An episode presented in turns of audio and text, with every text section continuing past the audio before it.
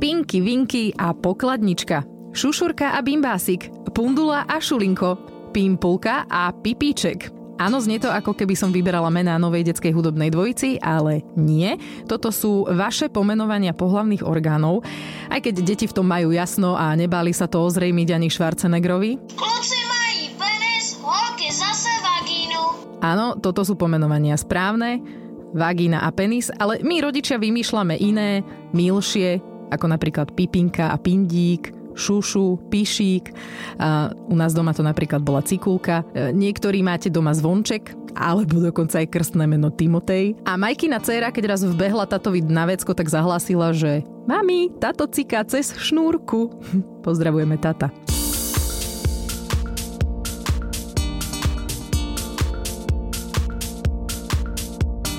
Dnes to bude o objavovaní. Deti už veľmi skoro zistujú, že sa v niečom líšia a je na nás, ako to s nimi odkomunikujeme. Rozprávať sa budem s Radkou Mikšík a Simonou Mačorovou, lektorkami vzťahovej a sexuálnej výchovy zo Spoločnosti pre plánované rodičovstvo. Mrzí ma, že práve túto časť e, nemohol na natáčanie prísť Janko. Nevadí. Myslím, že by si to tu užil, ale e, spomínali sme v minulej časti, že teraz sa stiahuje a stiahujeme našu prevádzku, tak e, nemohol prísť, nemohol si zobrať voľno, takže to zvládneme my, babi. Ahojte. Ahojte. Na úvod by ste mi mohli prosím povedať ešte raz, že čo to vy robíte, lebo on, keď som sa pýtala, že čo, tak oni mi začali rozprávať hrozne komplikovanú vetu a hovorím si, že počkajte, ja som už istý čas na materskej, takže uh, môžete. Možno ešte raz, sme teda lektorky vzťahovej a sexuálnej výchovy a venujeme sa vzdelávaniu, vekovo adekvátnemu vzdelávaniu pre mládež, väčšinou teda druhý stupeň základných škôl, stredné školy, všetky ročníky, ale aj um, venujeme sa aj vzdelávaniu rodičov, takisto učiteľov, učiteľ učiteľiek, pracovníctvu s mládežou a najnovšie teda aj o svete mm, medzi lekármi a lekárkami a takisto vo firmách a s tým ide ruka v ruke aj vzdelávanie širokej verejnosti. Aha, čiže vy aj normálne s rodičmi a s učiteľmi komunikujete, ako majú oni potom následne komunikovať tie také veci, hej? Áno.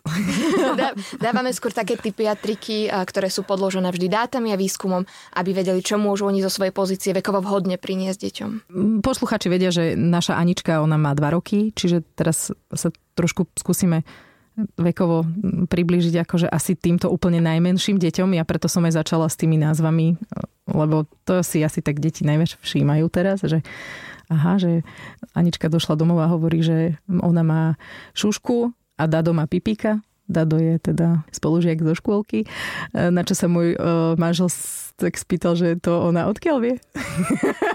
že, že Dado má pipíka. Hovorím, no to sa musíme opýtať v jasličkách.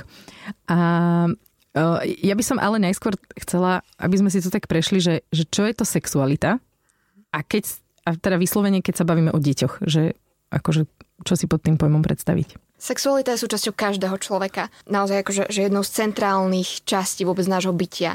A, a je veľmi komplexná. Je to je to nie len o sexe, ako si to ľudia často zamieňajú a myslíme si, keď počujeme slovo sexualita alebo že sexuálna výchova, že to musí byť o tých polohách, to vôbec nie je o tých polohách. To je niečo, čo sa týka práve iba toho sexu, ktorý nastupuje oveľa neskôr. Sexualita ako taká sa týka rôznych oblastí nášho života, nášho prežívania, vzťahov, nielen romantických, partnerských, ale aj kamarátskych vzťahov, vôbec vzťahu k sebe samému, sebe samej.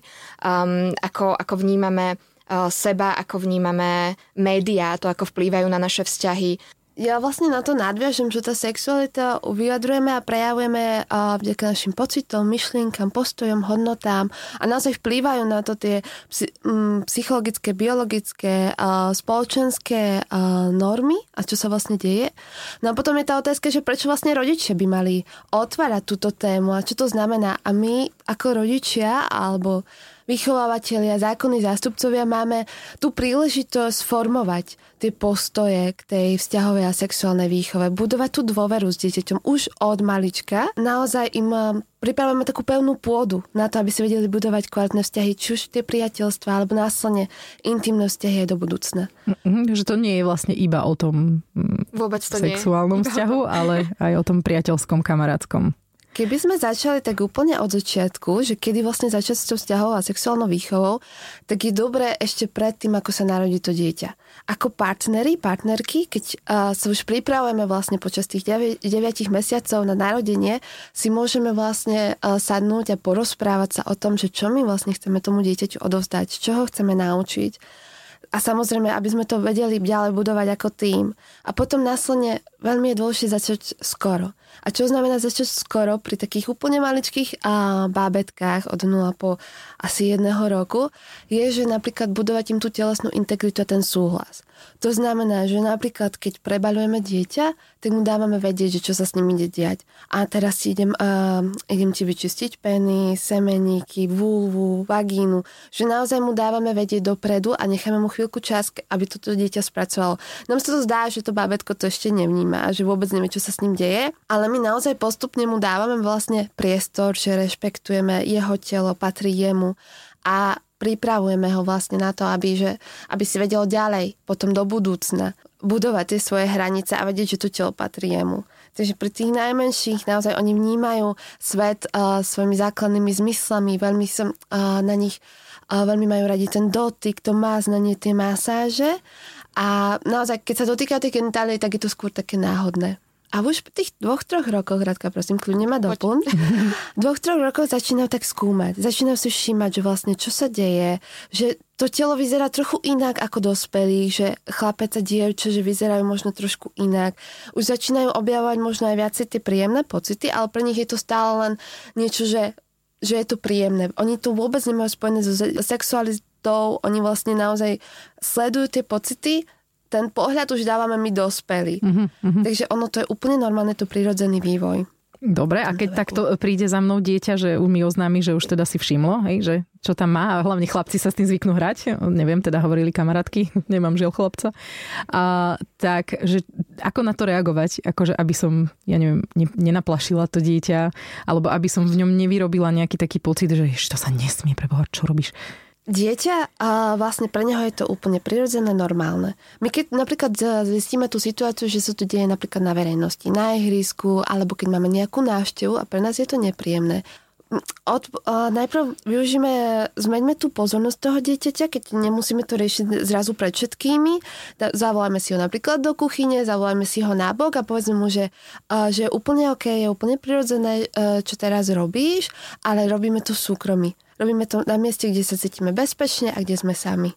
Áno, to sme presne rozoberali v tom predošlom podcaste aj s mužom, podľa mňa ona to vôbec nevníma akože nejaké, čo, čo, je, čo je v normálnej spoločnosti akože tabu. No nie, no tak to vidíš, ak ona sa rozkročí, je u nás návšteva, ona sa rozkročí a, a chytá sa medzi nohy a hovorí, mám akože, tu. Ona normálne niekedy vyzerá na castingu.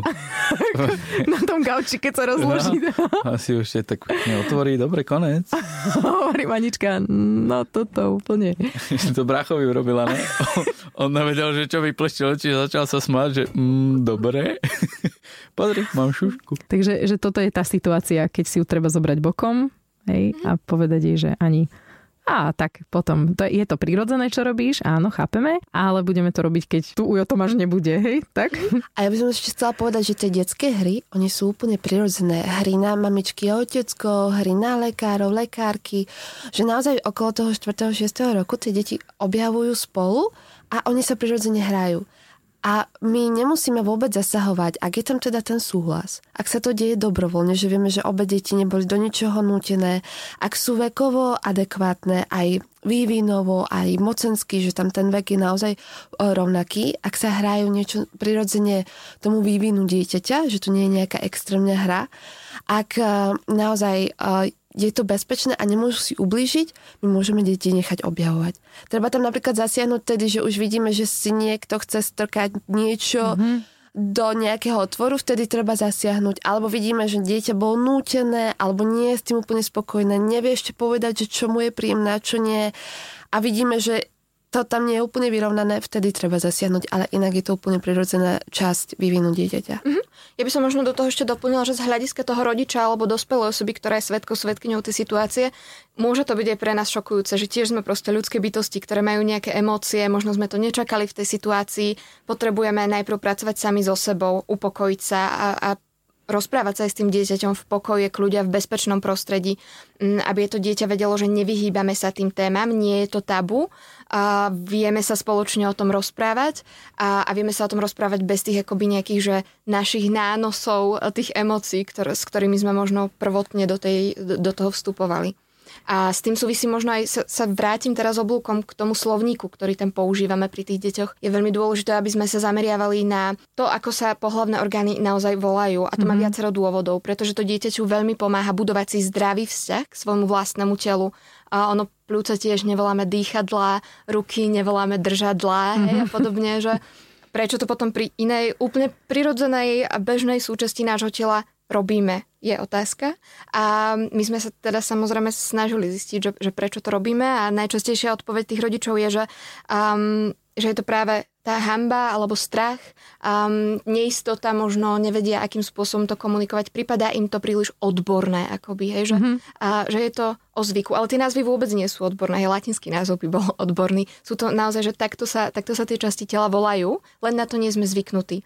Skúste si to možno 20 krát za sebou doma povedať slovo vulva a príde vám to ako, ja neviem, peračník, hej?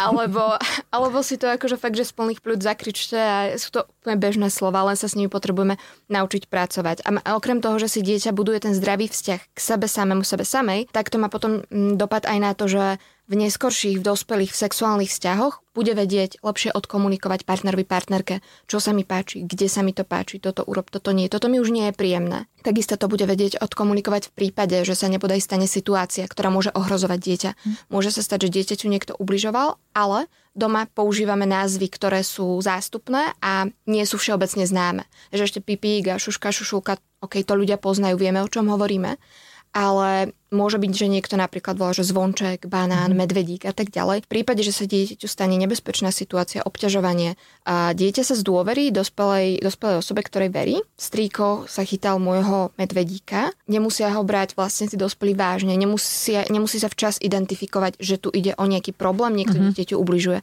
Preto je dôležité, aby to dieťa vedelo pomenovať čo, kde a ako. A nevyhýbajme sa, um, neexistujú chlapčenské a devčenské témy naozaj my pozrime sa na to vzdelávanie a na to, čo vlastne tým deťom chceme odostať z oboch pohľadov, pretože oni tak sa, oni budujú rešpekt a učíme ich deti naozaj zájom aj pochopiť tie iné pohľavia a viacej sa rešpektovať navzájom.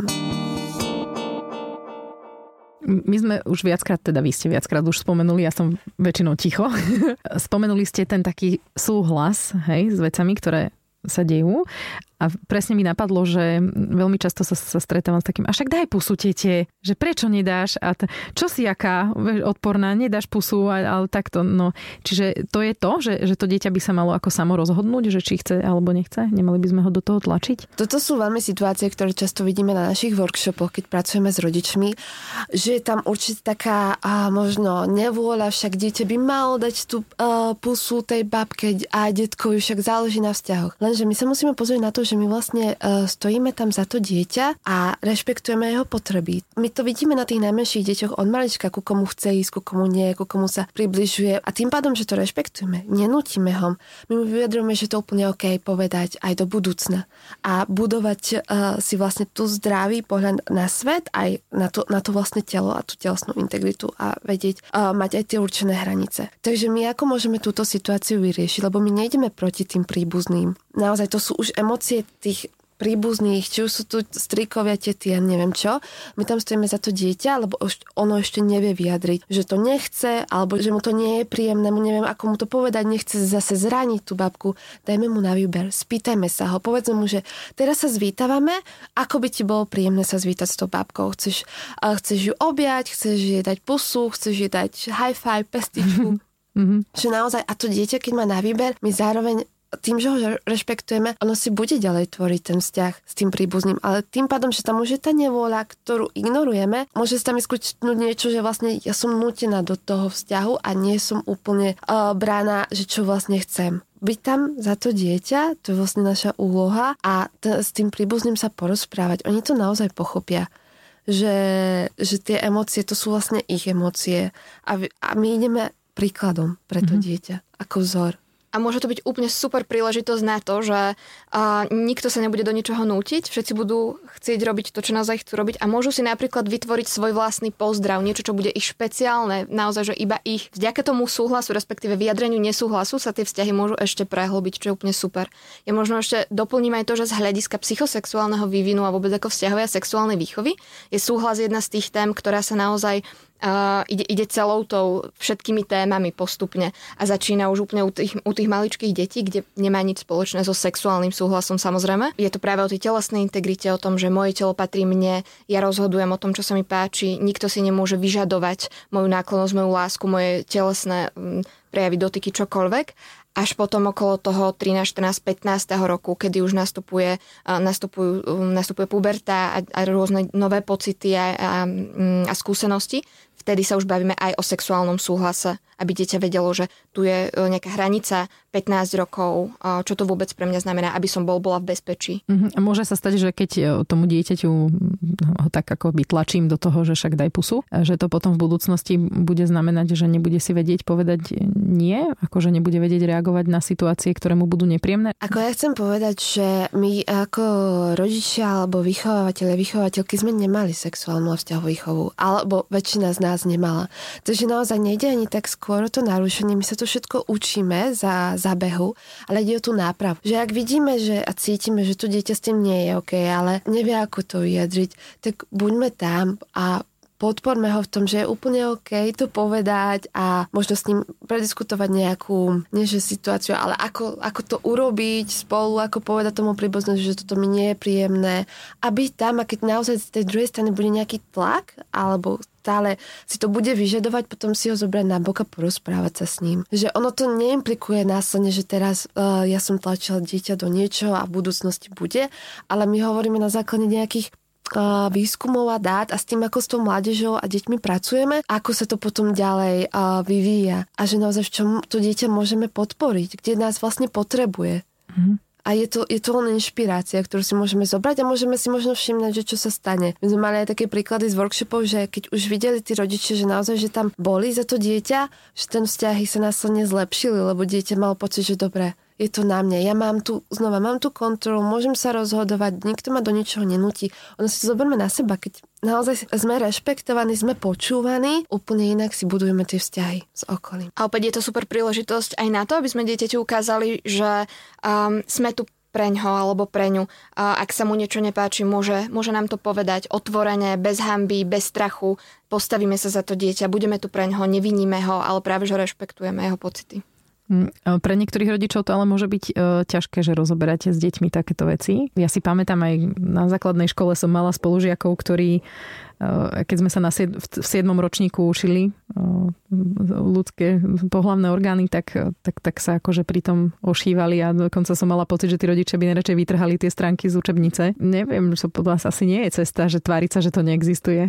Určite nie. Ako, ako by sme mali začať vlastne sa s deťmi uh, rozprávať? Oni sú to tie konverzácie sú priebežné. Že priniesme príležitosti, keď vidíme napríklad tehotnú susedku, vidíme nejaký seriál, keď spolu pozeráme, spýtajme sa toho dieťa, čo si o to myslí. Mm, naozaj počúvajme ho. Nechajme ho viesť tú konverzáciu, lebo my máme väčšinou takú tendenciu mu dať strašne veľa informácií a postojov, že už keď dieťa prišlo s nami s nejakou otázkou, ale dieťa potrebuje naozaj nejaký čas, nejaký priestor spracovať to. Takže ten postup by bol asi taký, že ak dieťa teda príde s nejakou otázkou, tak najprv sa uistíme, že čo vlastne sa pýta, lebo my automaticky z tých skúseností a z toho možno viacej sexualizovaného pohľadu už to vidíme trošku inak, keď príde, ja neviem, s otázkou porno alebo s nejakou nadávkou, čo sa týka vulgánov, čo sa týka pohľadných orgánov. Pýtajme sa ho, že či to je to.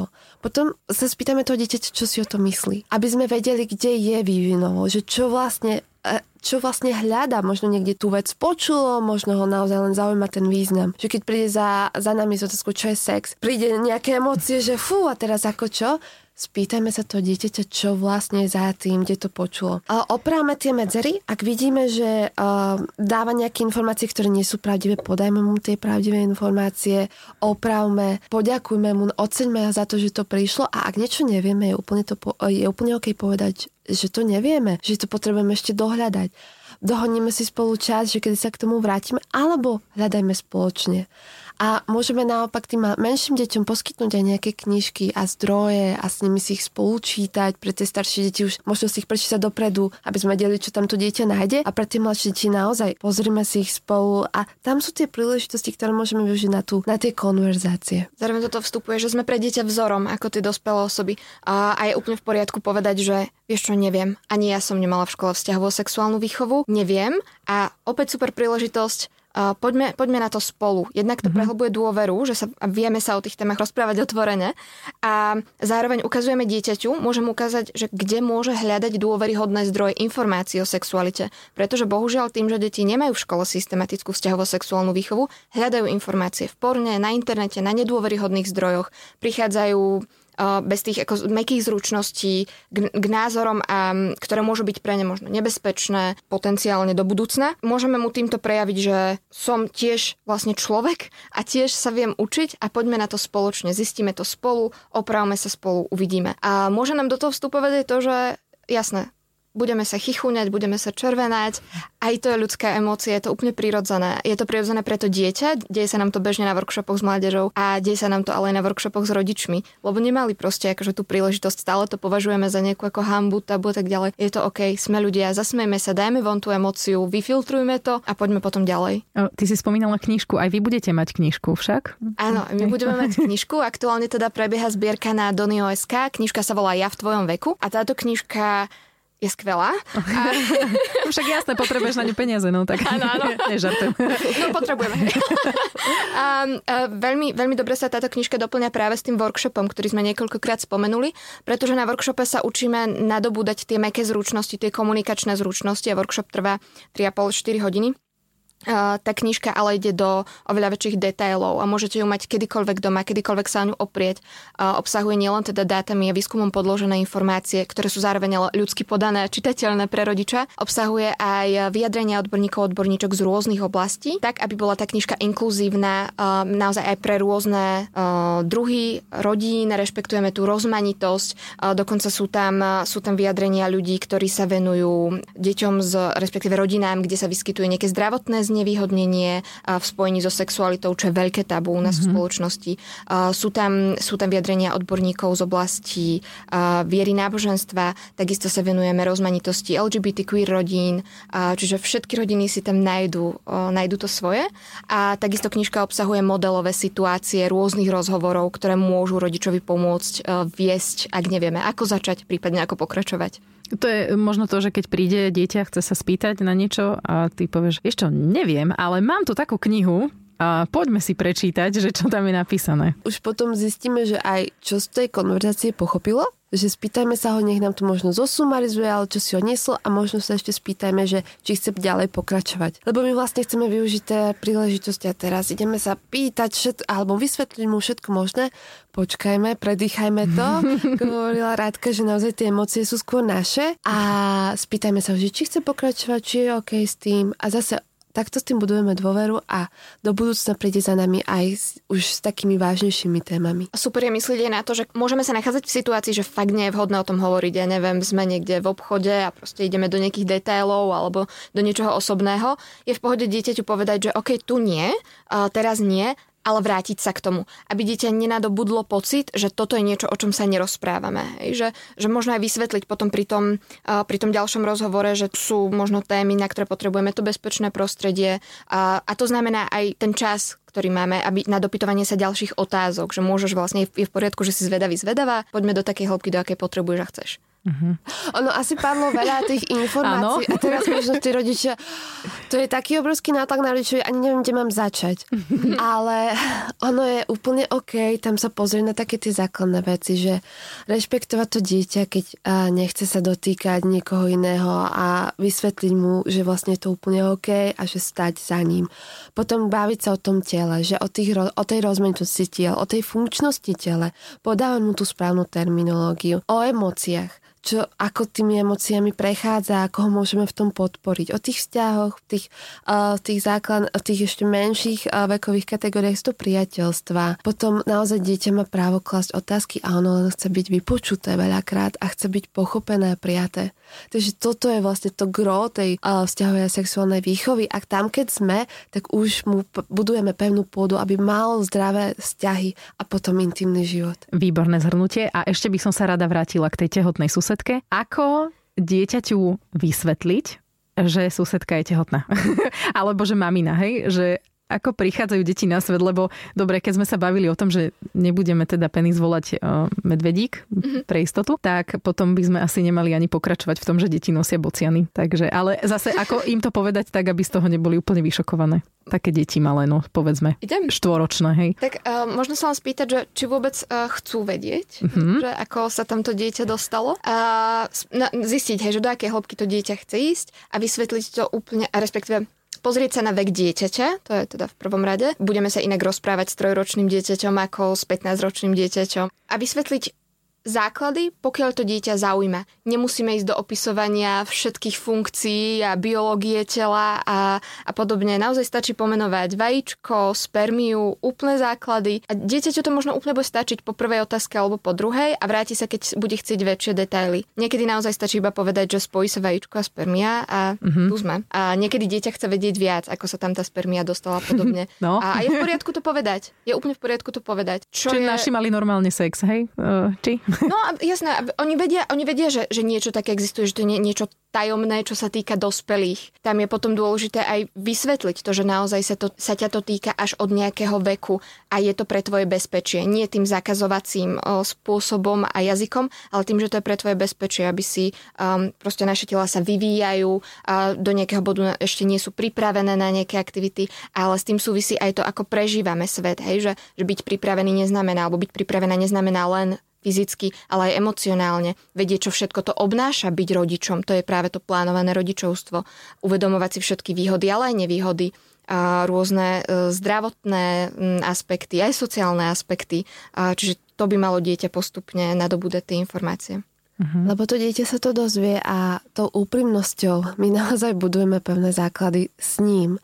Lebo tým pádom, že budeme si vymýšľať nejaké historky, ako my máme tu príležitosť to zmeniť a dať mu tie informácie, lebo ak sa dozvie ďalej, že aha, to takto vôbec nie je a doma sa mi klame znova je to rozdiel je narušenie, ale potom je tá náprava veľmi dôležitá. Keď sa dozviem tie dôležité informácie doma, pravdivé, založené na tých faktoch, ale znova prinestem aj tie postoje, aj tie emócie, tak ja prídem zase za, t- za tým rodičom aj neskôr, keď už budem riešiť ďalšie veci, keď budem mať napríklad, keď budem smutná z rozchodu, čo sa týka škôlky, že, že mne sa páči Janko a, a, alebo Marienka, ale oni sa možno páči niekomu inému a naozaj to dieťa tam príde, lebo vie, že aha, tuto mám tú oporu, tu mám to bezpečie, kde môžem prísť s čímkoľvek. Uh-huh. Tam je tiež dôležitý je ten jazyk, že opäť bez nejakých tých ako metafor a eufemizmov a nejakých ako obláčikov okolo, že fakt otvorené. Hej, ten rozhovor môže byť niekedy trápny, nepríjemný, hej, že máme tam tie emócie a, a môže byť lákavé používať tie metafory, bociany, včeličky, čokoľvek,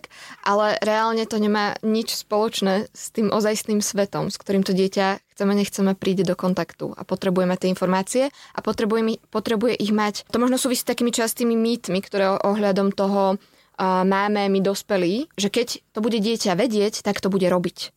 A vlastne opak je pravdou, že výskumy dokazujú, že keď deti majú tie informácie, tak začínajú neskôr a zodpovednejšie, pretože majú informácie, zručnosti a rešpektujúce postoje, ktoré im pomáhajú byť v zdraví a v bezpečí, čo sú tie akože hlavné hodnoty, s ktorými my prichádzame. A teda nepoužívame také ako, že mm, otecko s mamičkou sa lúbili. Ako deti môžu vzniknúť aj bez toho, keď sa... Uh... Áno, no, no, nemusia sa lúbiť, hej. Takže je tam dôležité povedať, že naozaj tam je tá rozmanitosť. Preto je ten svet mm-hmm. taký krásny. Naozaj, ujasníme si tie hodnoty a mhm. emócie. Mm-hmm. Je ideálne, ak to teda robíme s, uh, s tým, kým vychovávame to dieťa, aby sme boli vlastne v tom tým, aby neboli tie rôzne informácie z jednej alebo z druhej strany. Počúvajme to dieťa, odpovedajme na tie otázky, rešpektujeme jeho potreby a jeho názory, berme jeho emócie a prežívanie vážne. Naozaj ono, možno sa nám zdá, ale ty si ešte na to mála, ale to vôbec nie je vážny vzťah, keď nám príde zo školky a povie, že je strašne sklamané. Ale ono to prežíva vážne. A tým, že ho rešpektujeme znova, budujeme dobré, dobré základy mm. pre neho. A začneme čím skôr. Čím skôr začneme, tým, tým naozaj dieťa bude mať tie informácie, aby mohlo sa lepšie rozhodnúť v živote. Čím skôr a nikdy nie je neskoro. Super. Ja vám veľmi pekne ďakujem. Ešte raz si spomeňme tú knižku. Teda ona je teraz v stave, že zbierame peňažky a keď vyzbierame, už vieme ju vydať a kúpiť, hej? A respektíve ty, keď vám pošlem peňažky, tak už si ju ako keby predkupujem? Presne. Mm, workshopy ste spomínali. Ešte stále sa dá na nejaké vaše workshopy prihlásiť? Áno, budeme mať najbližší workshop online, teda sa môžu ľudia prihlásiť z celého Slovenska 25. oktobra a potom následne budeme vždycky informovať na našich sociálnych sieťach, Máme plánované rodičovstvo na Instagrame a Facebook Spoločnosť pre plánované rodičovstvo. O ďalších workshopoch. Dobre, super. Ďakujem vám veľmi pekne. My ďakujeme. ďakujeme. A vám ďakujem, že ste si vypočuli ďalšiu časť podcastu Triezva mama. E, nájdete nás na všetkých digitálnych platformách, na podmas.sk a mňa môžete sledovať na Instagrame, tam som ako Triezva mama podcast a dievčatá už spomínali plánované rodičovstvo.